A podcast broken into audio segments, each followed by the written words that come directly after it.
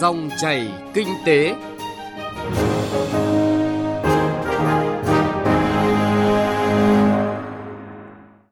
Biên tập viên Hà Nho xin chào quý vị và các bạn. Chương trình dòng chảy kinh tế hôm nay, chúng tôi chuyển tới quý vị và các bạn những thông tin đáng chú ý.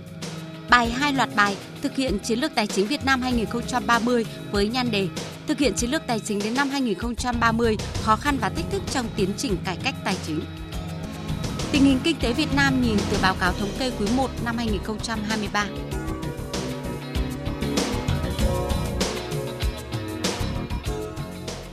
Sau đây là nội dung chi tiết. Thưa quý vị và các bạn, trong chương trình dòng chảy kinh tế hôm qua, chúng tôi đã phát sóng bài 1 của loạt bài thực hiện chiến lược tài chính đến năm 2030 với nhan đề một năm triển khai chiến lược với những kết quả tích cực.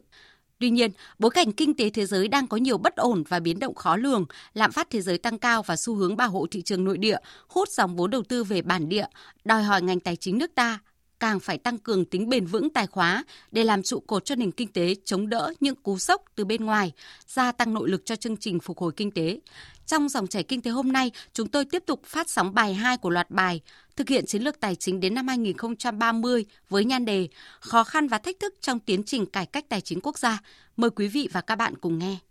Một trong những mục tiêu và nhiệm vụ cụ thể được đề ra trong chiến lược tài chính đến năm 2030 là giảm dần bội chi ngân sách nhà nước, quản lý nợ công chặt chẽ, đảm bảo an toàn nợ công và an ninh tài chính quốc gia. Thực tế, để hỗ trợ phục hồi kinh tế, Quốc hội đã thông qua nghị quyết về dự toán ngân sách nhà nước năm 2023 với mức bội chi là 4,42% GDP, cao hơn mức khoảng 4% của năm 2022. Tiến sĩ Hoàng Văn Cường, Ủy viên Ủy ban Tài chính Ngân sách của Quốc hội, Phó Hiệu trưởng Trường Đại học Kinh tế Quốc dân phân tích, năm 2023, thời hạn hỗ trợ các chính sách tài khóa kết thúc, các doanh nghiệp vừa phải thực hiện đầy đủ nghĩa vụ tài chính hiện tại, vừa phải trả nợ dần các khoản tiền được giãn, hoãn trong 2 năm qua. Cộng vào đó là thanh toán các khoản nợ đến hạn phải trả. Đây là khoản nghĩa vụ tài chính nặng nề với doanh nghiệp. Do đó, ông Hoàng Văn Cường nhìn nhận. Chính sách tài khoá ngược để hỗ trợ doanh nghiệp là giải pháp lựa chọn phù hợp trong bối cảnh hiện nay. Vì vậy, tôi đồng tình với mục tiêu thu ngân sách năm 23 không nên đặt quá cao so với thực hiện của năm 22 để có dư địa thực hiện các chính sách tài khóa. Kiểm soát bội chi thấp là mục tiêu dài hạn, nhưng trong bối cảnh cần sử dụng chính sách tài khóa ngược thì việc chấp nhận tăng bội chi để có nguồn lực cho phát triển là giải pháp cần phải tính đến. Để hỗ trợ doanh nghiệp, kế hoạch bội chi ngân sách nhà nước năm 2023 được Quốc hội thông qua là 4,4%. Nhưng đây cũng là thách thức trong thực hiện mục tiêu chiến lược tài chính đến năm 2030 là đưa mức bội chi về khoảng 3,7% GDP trong giai đoạn 2021-2025 và xuống khoảng 3% GDP vào năm 2030. Cũng do đó, thực hiện đột phá trong chiến lược tài chính 2030 càng là thách thức gấp bội đặt ra với ngành tài chính. Đó là khơi thông và phát huy tiềm năng tài chính cho phát triển hệ thống kết cấu hạ tầng kinh tế xã hội. Đặc biệt, trong bối cảnh thị trường chứng khoán trầm lắng hiện nay, kênh trái phiếu doanh nghiệp gần như đóng băng, Bộ Tài chính đã tham mưu chính phủ ban hành Nghị định số 08 năm 2023 để tạo hành lang pháp lý cần thiết để xử lý một số điểm nghẽn hiện nay trên thị trường trái phiếu doanh nghiệp. Trong đó, để tăng tỷ lệ phát hành trái phiếu doanh nghiệp thành công, Nghị định 08 đã hoãn thực thi một số điều khoản siết chặt về quy định nhà đầu tư chuyên nghiệp và xếp hạng doanh nghiệp phát hành trái phiếu. Chuyên gia kinh tế Nguyễn Trí Hiếu nhìn nhận. Quy định về tư cách của nhà đầu tư cá nhân chuyên nghiệp, cho đến cái vấn đề những cái lô phát hành có thể kéo dài quá 6 tháng hoặc giờ lại cái xếp hạng tín nhiệm Tôi nghĩ rằng tất cả những cái đó, ý tốt của Bộ Tài chính là làm sao tháo gỡ để cái thị trường nó thông thoáng hơn. Thế nhưng mà ở chiều ngược lại, nó tạo ra cái rủi ro nhiều hơn cho các nhà đầu tư. Thành ra cái kết luận của tôi là Nghị định số 8 thì có thể cũng sẽ tạo một cái sự sôi động nào đó, nhưng mà tôi không nghĩ rằng nó sẽ là cái cây đũa thần để mà vực lại thị trường trái phiếu. Rõ ràng để khơi thông kênh huy động vốn từ trái phiếu doanh nghiệp thì giảm tiêu chuẩn phát hành là biện pháp thỏa hiệp tạm thời.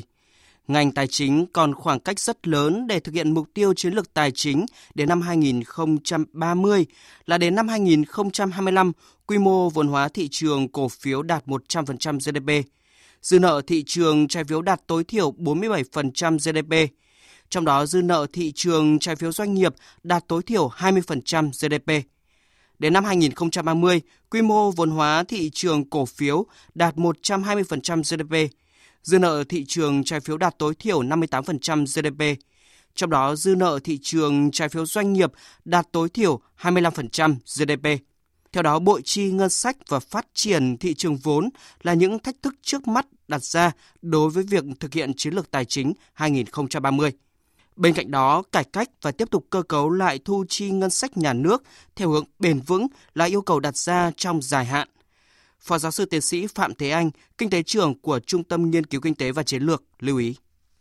Tỷ lệ thu ngân sách trên GDP thì nó tăng, thế thì thu thuế và phí thì có xu hướng là giảm. Đấy, cái tỷ trọng thu thuế và phí thì giảm. Ví dụ như là tỷ lệ thu thuế và phí thì nó giảm từ 88% trong năm 2011 xuống chỉ còn 72% trong năm 2022. Thu thuế và phí thì giảm, cái cơ cấu, cái tỷ trọng thu ngân sách của Việt Nam. Nhưng mà thu từ các nguồn thu khác thì lại có xu hướng tăng nhanh và rõ ràng là trong cái cơ cấu ngân sách thì nếu mà ngân sách bền vững thì thường là cái tỷ lệ trọng thu thuế, phí nó phải chiếm cái tỷ trọng lớn bởi vì đây là nguồn thu nó ổn định hơn so với nguồn thu khác. Về tỷ trọng thu thuế và phí giảm, theo phân tích của chuyên gia là do Việt Nam tuân thủ cam kết giảm thuế theo các hiệp định thương mại tự do đã ký kết, do giảm mặt bằng thuế thu nhập doanh nghiệp từ 25% của giai đoạn trước về còn 20% hiện hành. Thậm chí để thu hút các doanh nghiệp có vốn đầu tư nước ngoài FDI quy mô lớn, thuế thu nhập doanh nghiệp ưu đãi đang ở mức khá thấp.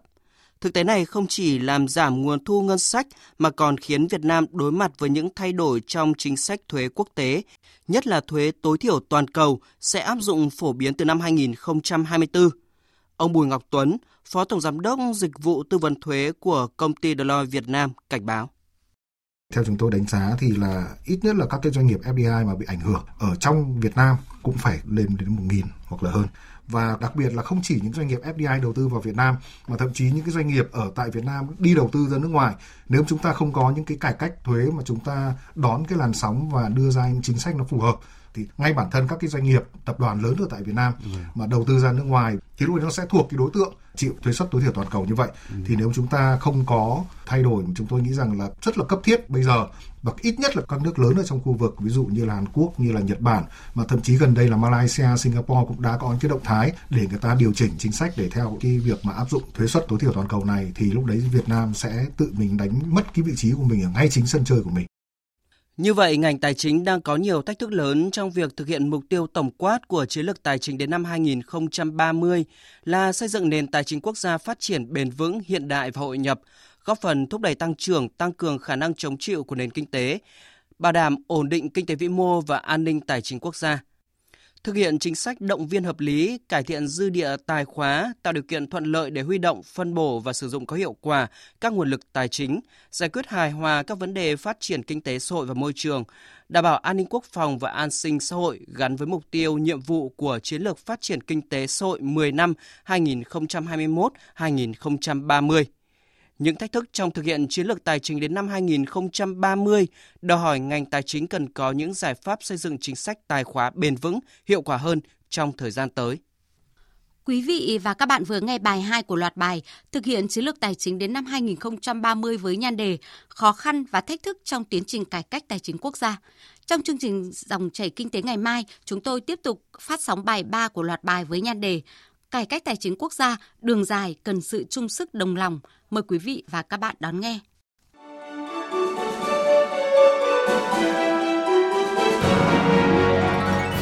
Dòng chảy kinh tế, dòng chảy cuộc sống.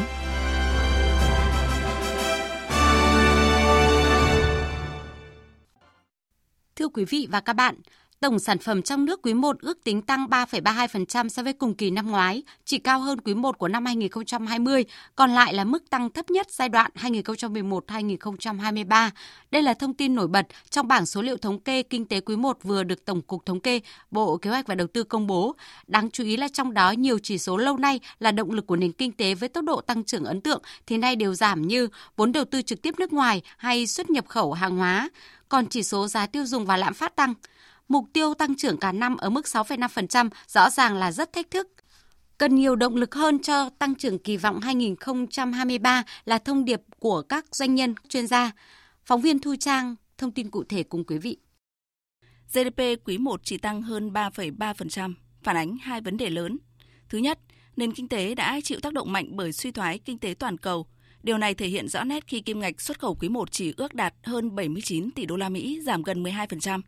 Kim ngạch nhập khẩu ước đạt hơn 75 tỷ đô la Mỹ, giảm 14,7%. Các ngành công nghiệp chế biến chế tạo đều giảm. Thị trường nhập khẩu hàng hóa của Việt Nam đang khó khăn hơn khi dư nguồn cung và nhiều rào cản thương mại đang được dựng lên. Thứ hai, tốc độ tăng GDP phản ánh nội tại nền kinh tế đang có những bất cập. Không thể không nói đến bất cập trong quản trị dòng tiền. Nếu như quản trị dòng tiền tốt hơn, đã có thể tránh được những tác động tiêu cực tới thị trường trái phiếu như thời gian qua.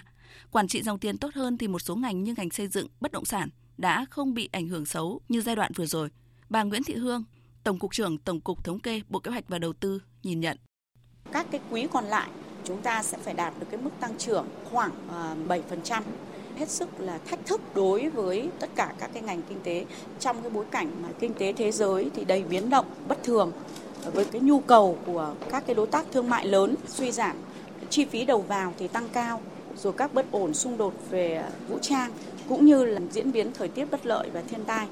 Đồng tình quan điểm này, chuyên gia kinh tế tiến sĩ Lê Duy Bình cũng nhận diện những điểm sáng và phân tích để cộng đồng doanh nghiệp có động lực đóng góp tăng trưởng kinh tế giai đoạn tới. Trong bối cảnh khó khăn, chúng ta vẫn có những điểm sáng, ví dụ như là khu vực nông lâm ngư nghiệp vẫn duy trì cái tốc độ tăng trưởng, tốc độ phục hồi của ờ, ngành du lịch cũng khá là tích cực, cái vốn đầu tư toàn xã hội vẫn tăng. Đây là một cái nỗ lực rất lớn của chính phủ cũng như là của các cơ quan bộ ngành, của các chủ đầu tư cũng như là các nhà thầu. À, bên cạnh đó, tổng mức bán lẻ và doanh thu dịch vụ hàng hóa tiêu dùng vẫn tăng. Đây là một cái trụ rất là quan trọng của nền kinh tế, à, đặc biệt là trong bối cảnh sản xuất và chế biến à, đang suy giảm lao động trên 15 tuổi có việc làm tăng tỷ lệ thất nghiệp giảm. Chúng ta thấy rằng là cái khu vực kinh tế phi chính thức đang làm bệ đỡ cho khu vực chính thức đó là cái khu vực doanh nghiệp chế biến chế tạo và một số ngành nghề khác.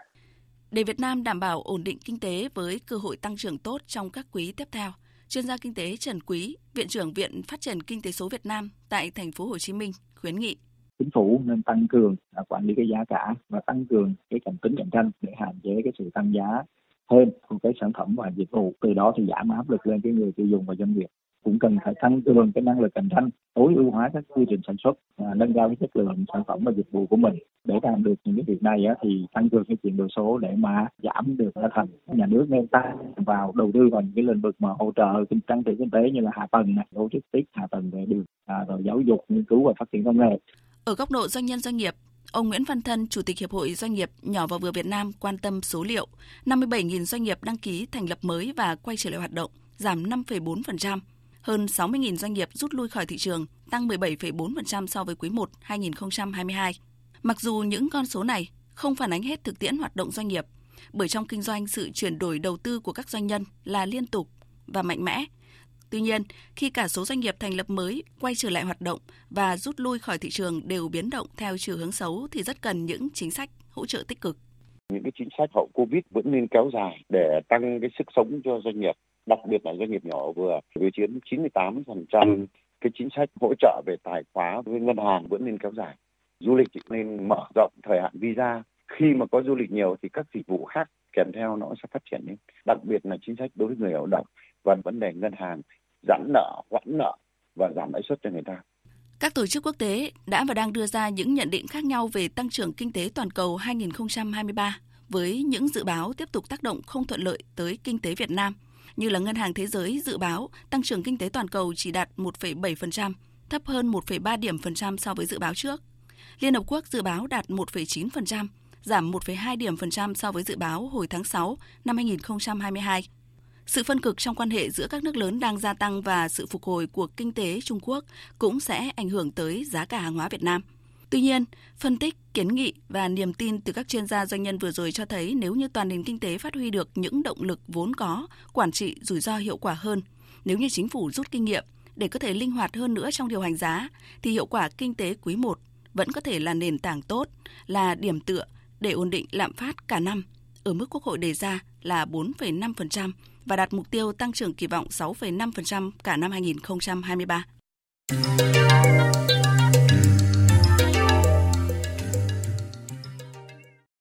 Quý vị và các bạn, nội dung phản ánh về báo cáo kinh tế xã hội quý 1 mới được Tổng cục Thống kê công bố vừa rồi cũng đã kết thúc chương trình dòng chảy kinh tế hôm nay. Chương trình do biên tập viên Hà Nho và nhóm phóng viên kinh tế thực hiện. Cảm ơn quý vị và các bạn đã chú ý lắng nghe.